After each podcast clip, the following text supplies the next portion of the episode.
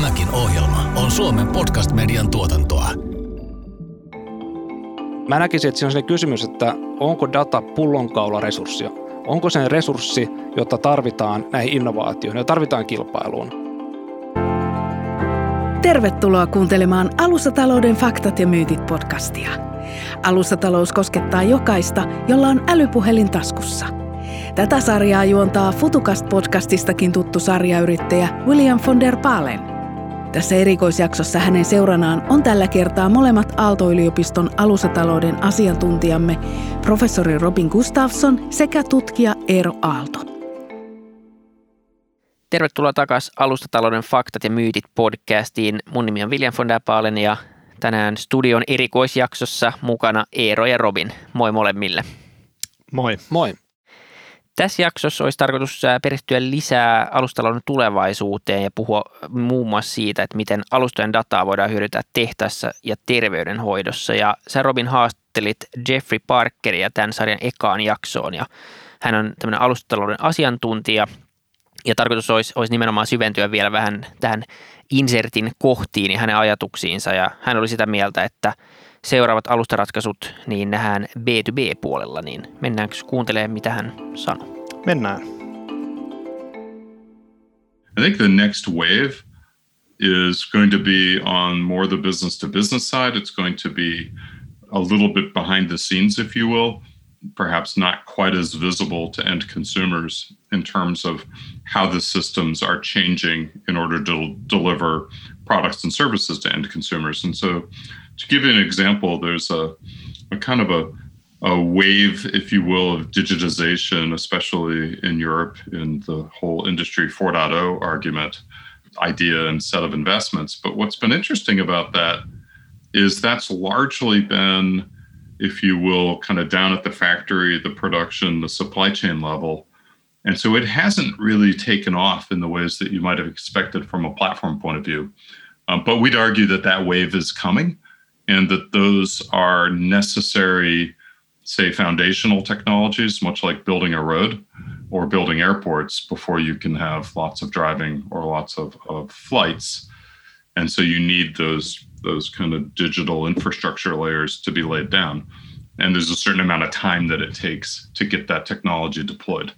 Um, so I think we're in the middle of quite a bit going on in the manufacturing sector. And I can say that, you know, as a as a member of the World Economic Forum Global Future Council on Manufacturing, we're having quite a bit of fun um, working with lots of, of manufacturing firms around the world, uh, learning about their digitization efforts and and sort of what they're doing in new business models and platforms. Um, so, so I'd say that's one sector, and the logic that's driving them in that direction, I think, is going to be pretty strong. It's it's really about reducing cost. It's increasing their responsiveness to changes in demand and supply. And COVID, of course, was the disruption that pushed these firms much faster and further than anyone's kind of plan was out of necessity, you know, just to survive. Um, and then I'd say the other sector where we're really seeing a lot of push is healthcare. It's didn't come as any surprise to me because there's so much going on in there.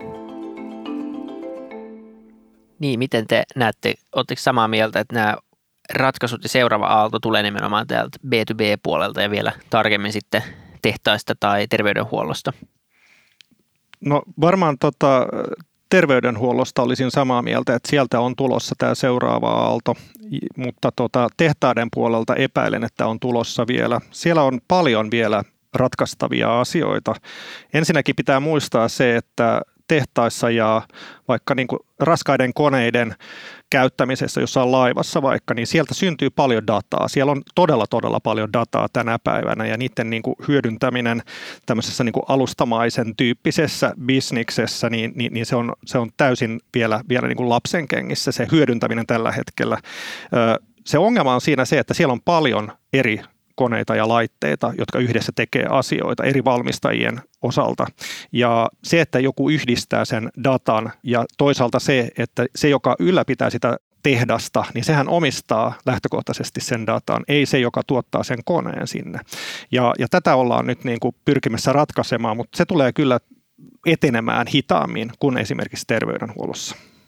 Mä oon Robinin kanssa samaa mieltä, mitä just hän sanoi, ja voisin lisätä tähän, mitä me puhuttiin myös liikennejaksossa, siitä tavallaan liikenteen alustoista ja miten ne ovat alkuvaiheessa. Ja, ja mitä mä mainitsin lyhyesti silloin myös tästä FinTrafficista tai Traffic Management Finlandista, joka on kehittänyt tätä niin kuin fyysisen infrastruktuurin päälle tämmöistä digitaalista mallinnusta. Ja sen jälkeen vähitellen niitä kerroksia, jolloin me päästään lopulta loppuvaiheessa vasta sinne voisi sanoa liikkumisen ja kuljettamisen palvelukerrokseen ja kuluttajien yritysten julkisen sektorin kerroksiin, jolloin, jolloin niin kuin mitä Jeffrey mainitsi äsken tästä, niin kuin, että pitää olla se foundation kunnossa, niin Mun mielestä on tärkeää katsoa eri toimialoja, niin kuin vaikka liikennettä tai terveydenhuoltoa, että missä määrin siellä on, on näitä rakennettu vähitellen näitä kerroksia. Ja sitten kun mennään siihen tavallaan siihen yritysten väliseen mahdollista tuota alustamaiseen toimintaan tai kuluttajasuunnittuun toimintaan, niin voidaan miettiä, että onko siinä riski liittyä. Jos esimerkiksi on lääkäri, joka tekee vääriä päätöksiä, niin se on aika iso riski. Ja toisaalta sitten, miten, mikä on se informaation rooli siinä, niin me puhutaan kuitenkin digitalisaatiosta ää, niin kuin laajassa mielessä tässä alustaloudessa, niin mikä on se informaation rooli sillä toimialalla? Ja kolmanneksi ehkä vielä, että onko jotain sääntelyä tai vanhoja rakenteita, jotka selkeästi niin kuin on sitä mennyttä maailmaa. Ja onko se tulossa sitten näiden, mitä mä äsken mainitsin, näiden kautta sitä uutta kehitystä?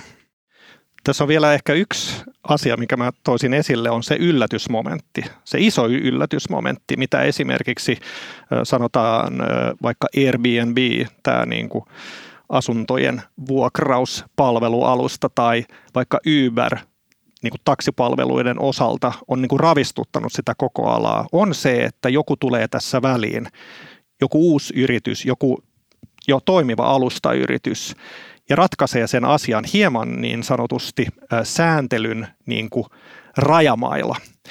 Et siinä mielessä mä uskon, että sieltä saattaa tullakin yllätyksiä just vaikka oppimisen ratkaisuista, terveydenhuoltoratkaisuista, jotka ovat yllätyksiä, jotka nopeuttaa sitä sitä niin kuin käyttöönottoa, sitä alustamaista käyttöönottoa. Ja, ja tota, mutta se sektori, mihin se ei tule, tämä yllätys, on juuri nämä teolliset tuotantolaitokset tai teolliset niin kuin arvoketjurakenteet. Siellä, siellä se on hitaampaa se kehitys. Mutta miksi se tulee sinne yllätyksenä näihin muihin sektoriin on se, että ne alustayritykset, vaikka Amazon tai Google, jo on puskemassa sinne terveydenhuoltosektorille, on puskemassa sinne opetussektorille ja siellä on pakko hakea uudenlaisia ratkaisuja, koska tämä, nämä skaalautuu niin nopeasti nämä alusta palvelut tällä hetkellä. Minkälaisia ne, ää, nyt kun nyt heräsi niin kuin mielenkiinto ja uteliaisuus, kun, kun tähän, etenkin tähän niin kuin tehdaspuoleen ja, ja näihin konepajoihin ja kaikkea, mitkä ne alustaratkaisut siellä on ja miksi niitä, miksi niitä tarvitaan? Mainitsit tuo erilaisia laitteita, tuottaa tosi paljon dataa, mutta mikä on se sitten tavallaan se loppuhyöty siitä, että se data saadaan jonnekin integroitua ja se tieto saadaan siitä ulos?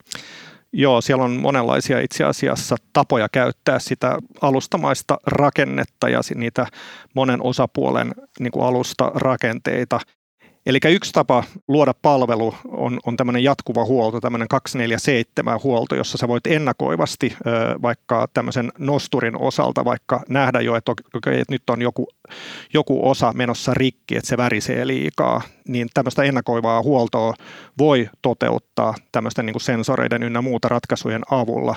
Mutta toisaalta niin kuin esimerkiksi tehtaiden kapasiteettia voisi hyödyntää uudella tavalla silloin, kun ne on, niitä ei käytetä täydellä teholla, niin joku muu ehkä voisi olla kiinnostunut käyttää vaikka johonkin valmistukseen liittyvää tehdaskapasiteettiin, niin tätä, tätä on jo olemassa tämän tyyppisiä ra, niin kuin ratkaisuja. Tai sitten vaikka niin kuin työkoneiden käytön osalta voidaan niin kuin tehostaa näitä ty- työkoneiden käyttöä.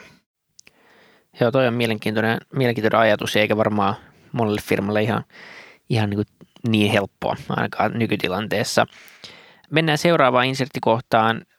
Professori Parkerin mukaan niin, niin nimenomaan tämä alustalous tulee mullistaa terveydenhoitoalaa ja, ja tota, no, kuunnellaan mitä, mitä hän sanoo tästä ja, ja tota, vedetään sitten yhteen. If you think about healthcare, you've got a number of really powerful players. You've got kind of the big electronic healthcare, electronic medical record suppliers. And and forgive me for a bit of a U.S. centric view. I'm just that more familiar with it. Um, so we have firms like Epic, which is a big supplier of technology, and think of them um, kind of like you might think about an enterprise resource planning system, like an SAP, sort of a big technology solution provider that does a lot of end-to-end coordination inside of a, a hospital or healthcare system. Then you have the actual healthcare provider systems, and then you have the insurance systems. And so the analog in Europe on the insurance side might be more from a government point of view, where they're the payer side. And so they're going to be very interested in managing costs while also trying to keep quality at a, at a high level and outcomes at a high level. Um, so I think what we're going to be able to see coming is solutions that try to reduce the complexity for the providers who in many cases are just overwhelmed with systems and the demands being placed upon their time. Um, systems that will allow for kind of more rapid experimentation so that you can sort of attack complex disease cases and try to make solutions for them through sort of more rapid randomized clinical trials and, and kind of iterations. But all of that requires quite a bit of technology infrastructure in order to have the data on on the patients themselves and and sort of in one place and then that's another point which is you know a lot of systems certainly in the US are so fragmented that an individual might show up in tens you know, or, or more places in records, whereas you really want one unified record so that you can uh, deliver care that's based on up to date to the moment kind of states for any individual. What did you know what were their last drug prescriptions? What were the last procedures what were their last kind of biometric measurements um, and then you would want to inform any particular care plan uh, with all of that information. None of that, at least uh, that I am aware of, exists in a fully integrated fashion. But I'd say that's where the the technology solutions and the platform solutions are going to be aiming at, is to kind of solve some of those complex um, challenges. All and and you know hopefully for better outcomes at a at a more reasonable cost because certainly in the West, I mean the U.S. is an outlier in in how much we spend, but I'd say across the kind of OECD countries, healthcare has been consuming a, a, kind of an increasing size of the economy. And so it's going to be looked at, you know, pretty carefully.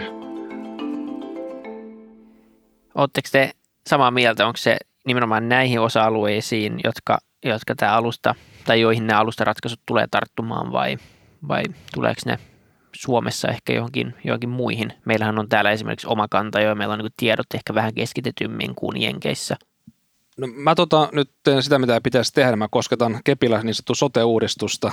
Eli tota, jos, jos me mietitään tota, tätä ikuisuusprojektia, niin, niin että miten me rakentaa sote, meidän tämä niin sote-järjestelmä.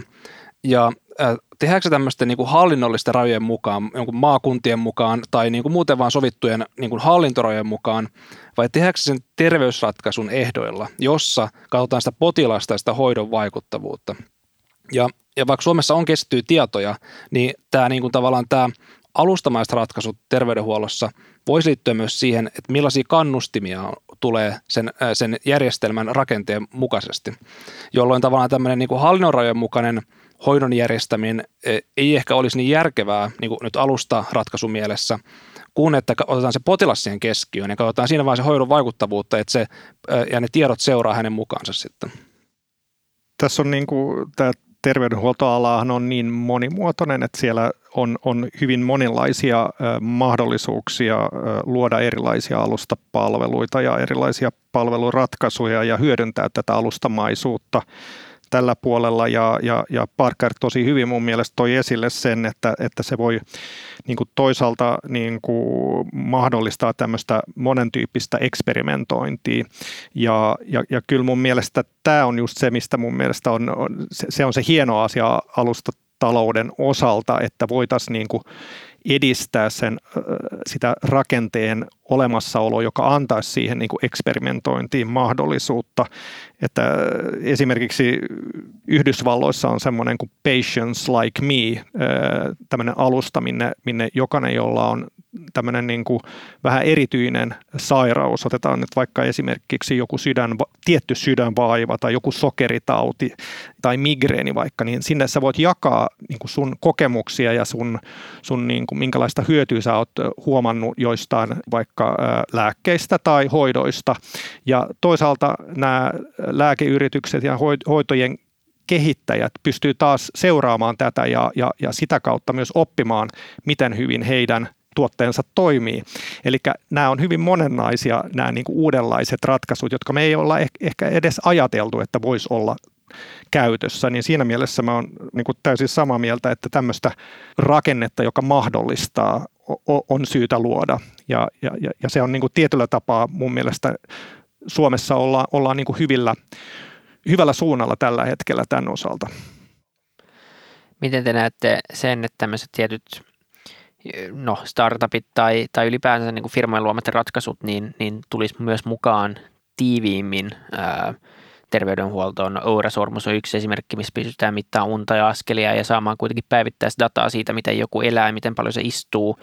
Ja käytettäisiin tätä jotenkin siihen jatkuvaan seuraamiseen, kun tuntuu, että yksi iso ongelma on tietenkin se, että lääkäri joutuu joka kerta, ää, no se ei näe sitä, sitä sen tota, potilasta siinä välissä ja sitten se joudut olemaan ää, olemaan aina sen varassa, että mitä sun potilas sulle kertoo. Ja jos joku on katsonut Housea, House äh, TV-sarjaa joskus, niin on oppinut, että ainoa asia, mikä aina pitää paikkaansa, että potilaat aina valehtelee. Niin äh, voisiko tämmöisistä ratkaisuista olla, olla hyötyä, että me saadaan myös tämmöisiä ei-sairaaloiden tai ei-valtion tekemiä ratkaisuja, mutta saadaan ne myös tueksi tämmöistä niin kuin holistisempaa hoitoprosessia. Nämähän on tämmöisiä niin sanottuja kuluttaja tuotteita ja palveluita, josta me innostutaan ja otetaan käyttöön niitä ja erityisesti ne, jotka tykkäävät kokeilla uusia, uusia laitteita ja uusia palveluita, niin ovat valmiit ottamaan, ottamaan ne käyttöön. Mun mielestä se peruskysymys tässä koko ajan on se, että minne syntyy sitä akkumuloituvaa dataa, sitä yhdistettävää dataa, josta voidaan, voidaan saada parempi kuva niin kuin sinusta vaikka, sun terveydestä, sun tämänhetkisestä niin kuin terveydentilasta, niin, niin, niin siitä on kysymys. Ja toinen pointti, mitä Parker toi esille, tämä, että, että vähentää kompleksisuutta, eli miten me voitaisiin vähentää kompleksisuutta tässä tässä niin kuin terveydenhuoltosektorin niin kuin, sanotaan niin kuin datan keräysympäristössä, niin mun mielestä se on se keskeinen kysymys tässä koko ajan. Ja ne, jotka pystyy tätä ratkaisemaan, niin ne tulee olemaan ne yritykset tai ne palvelun tuottajat, jotka tulee menestyä tässä tulevaisuudessa ehkä se kysymys on siinä, että miten eri toimijoilla on mahdollisuus hyödyntää sitä dataa, mitä vaikka myös tämmöiset innovatiiviset startupit sitten pystyy tuottamaan. Ja mun mielestä tämä palaa takaisin siihen kysymykseen, että kuka orkestroi sitä hoidon järjestämistä, onko se sairaanhoitopiirit vai mikä, ja mitkä on ne kannusteet sitten ottaa sitä dataa käyttöön ja myös tehdä siitä semmoista niin kuin laadukasta, strukturoitua dataa esimerkiksi kirjaustenkin perusteella. Just näin, joo. Parkerin mukaan tämä European DMA on hyvä avaus datan säätelylle ja te juttelette myös siitä, miten virkamiesten kannattaa ottaa tulevaisuudessa tätä myös huomioon. Ää, kuunnellaan, mitä te keskustelitte ja palataan kohta aiheeseen. So how do you see regulation? So, so is there a need in economies to, to start yeah, change, changing the the economy? And in what way do you do you see it? I mean we've seen uh, some efforts uh, or a lot of efforts in europe done and and we've seen also some suggestions now with regards to regulating platform companies in us be, being initiated. Yeah and let's let's stick with the european context because i think that's really interesting. They're taking kind of the first crack at defining what we'll call a gatekeeper platform and those are the platforms that it's very difficult to do business without. Uh, but you don't want to have all the power aggregated in just a handful of firms.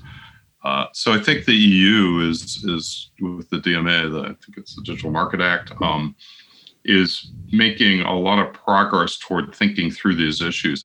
You know, our high level view is you want to be able to take advantage of the benefits of these systems, but you want to mitigate the clear potential downside of loss of competition, of sort of single points of control. And you very much want to kind of spread the benefits of network effects and low cost kind of technologies.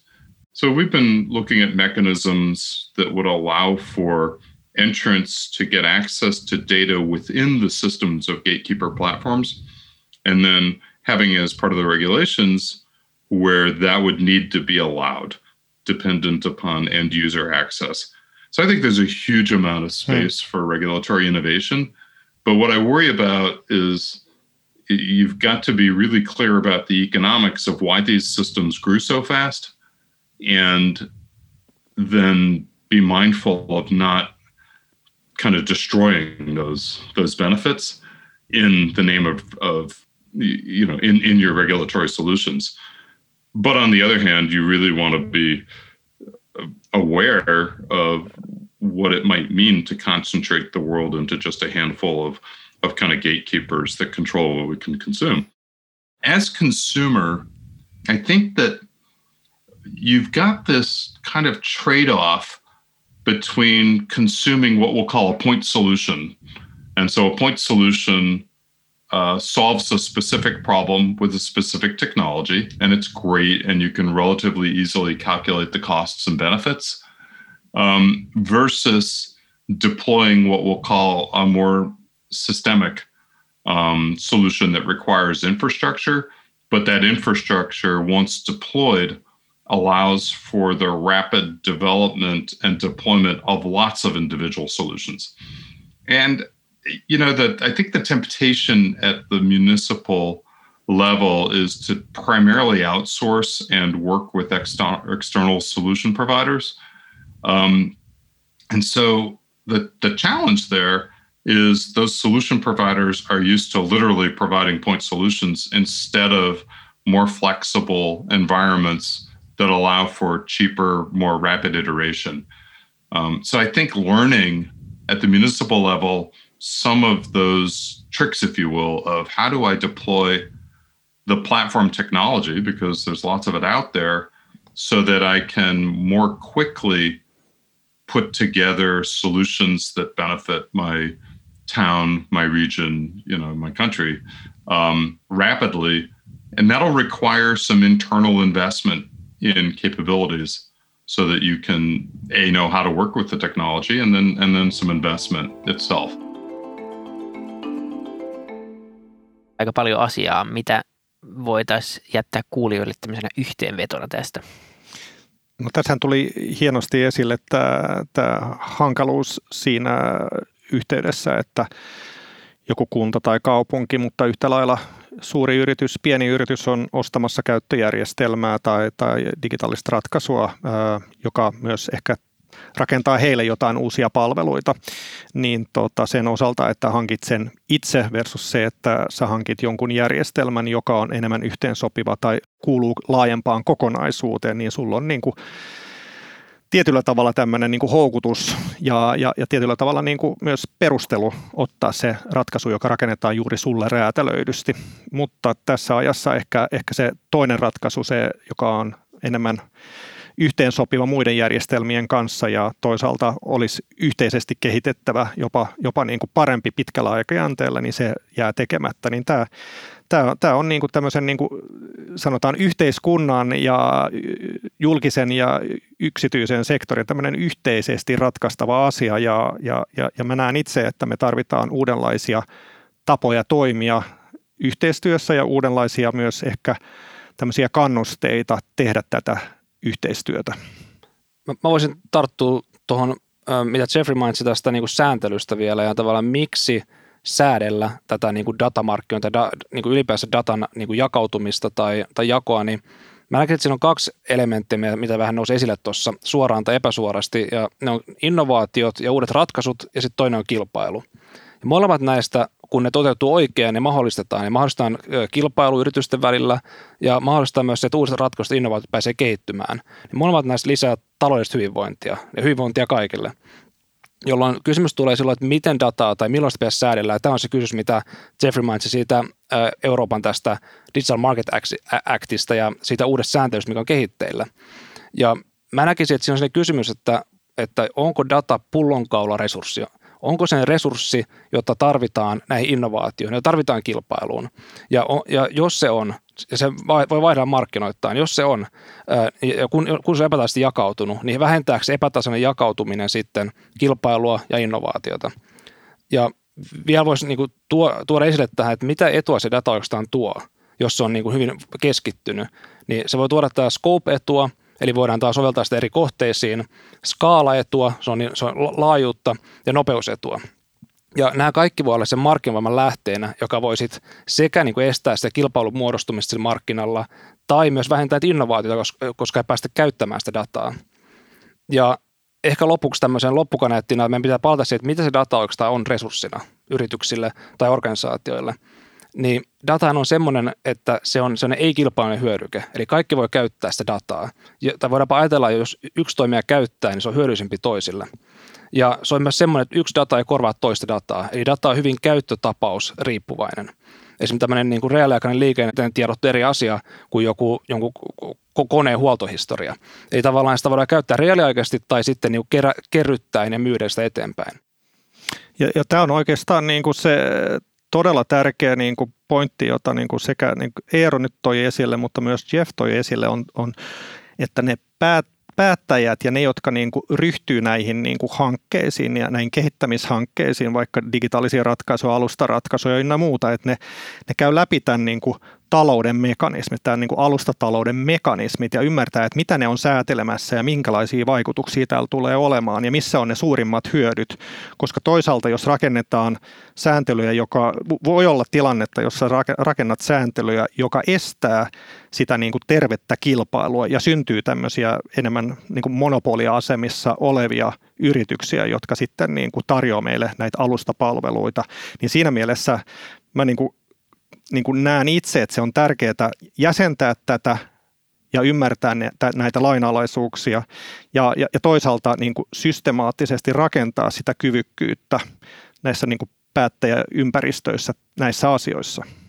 Vielä tuohon tarttuen Robinin hyvään kommenttiin, että jos mietitään tämä niin kuin alusta, alustalouden kehitystä, niin mistä se arvo tulee, niin se tulee niistä verkostovaikutuksista. Se on se arvon luonnin lähde siinä mutta samalla aikaan ne verostovaikutukset voi tuoda tämmöistä niin kuin kasaantuvaa etua jollekin yhdelle yritykselle. Ja tämä on tavallaan se EUn se, se tota, gatekeeper platform-ajatus. Ei tavallaan on muodostunut sellaisia alustoja, jotka on niin isoja ja ne on tavallaan tehnyt niin hyviä ratkaisuja, että ne on saanut niin hyvän aseman, että ne on tämmöisiä gatekeepereitä kaikille muulle toimijoille, mikä se ympärillä tapahtuu. Ja, ja tässä tullaan nyt siihen, että onko sitten se data, mitä ne on kerryttänyt, onko se sellainen pullonkaloresurssi, mitä ei voida vaikka ostaa joltain datan välittäjiltä, että onko se sellainen, mitä on pakko, olisi niin kuin pakollista säädellä, että muut pääsee sitä käyttämään ainakin jossain määrin. Joo, ja mielenkiintoisia pohdintoja. Se ei ole ehkä niin, ei, ei käy kateeksi myöskään päätöksentekijöitä tai, tai tota nyky, nykyajan regulaattoreita, koska kyllä tämä niin maailma, maailma muuttuu myös ja ratkaisutkin tulee nopeammin kuin mitä ehditään säätää. Eli tuntuu, että pitää oikeasti pystyä ottaa aika paljon näkemystä ja etukenoa myös siinä, miten, miten säätelee, jos ei halua joka vuosi tehdä uudestaan näitä asioita. Juuri näin ja kyllä mä sanoisin, että Suomessa on, on, on jatkuvasti kehittymässä tämmöistä niin kuin ymmärrys, vahvaa ymmärrystä myös näistä alustatalouden mekanismeista eri sektoreilla, ministeriöissä, niin kuin kaupungissa, kunnissa. Ja, ja, ja meillä on syntynyt, syntymässä tätä digitaalista infraa tällä hetkellä, tällä hetkellä. Mutta kyllä se vaatii niin kuin tiettyä semmoista niin kuin, niin kuin selkeyttä ja pohdintaa siitä, että mitä, mihin vaikutetaan missäkin tilanteessa, niin, niin, niin, niin, niin tämä on varmaan niin kuin semmoinen keskeinen asia, johon kannattaa, kannattaa niin kuin syventyä tarkemmin. Niin ehkä lainsäädännöstäkin pitää tehdä lainsäädäntöalusta tulevaisuudessa, jotta pystytään säätämään tarpeeksi laajasti ja, ja isolla ymmärryksellä. Siinä vasta on huippuidea sulta, Viljalle. se on se ehkä se uusi rohkea villi idea, mitä voi lähteä toteuttamaan. Se voi olla, olla se. Joo, kiitos kaikille, jotka kuunteli, äh, kuunteli tämän jakson ja kuunteli näitä ajatuksia. Kiitos Robin ja, ja Eero teidän, teidän reflektioista. Tämä oli mielenkiintoista kuunnella niitä itsekin ja palataan taas seuraavan jakson merkeissä asiaan. Moi moi. Kiitos, moi. Moi moi. Kuuntelit Alustatalouden faktat ja myytit podcastia. Tämä oli ensimmäisen kauden ensimmäinen erikoisjakso. Seuraavassa erikoisjaksossa puhumme siitä, onko keskitettyjen valtajärjestelmien aika ohi. Jos pidit tästä ohjelmasta, muista seurata podcastia Spotifyssa tai tilaa ja arvostele ohjelma Apple Podcastissa, niin muutkin löytävät ohjelman pariin.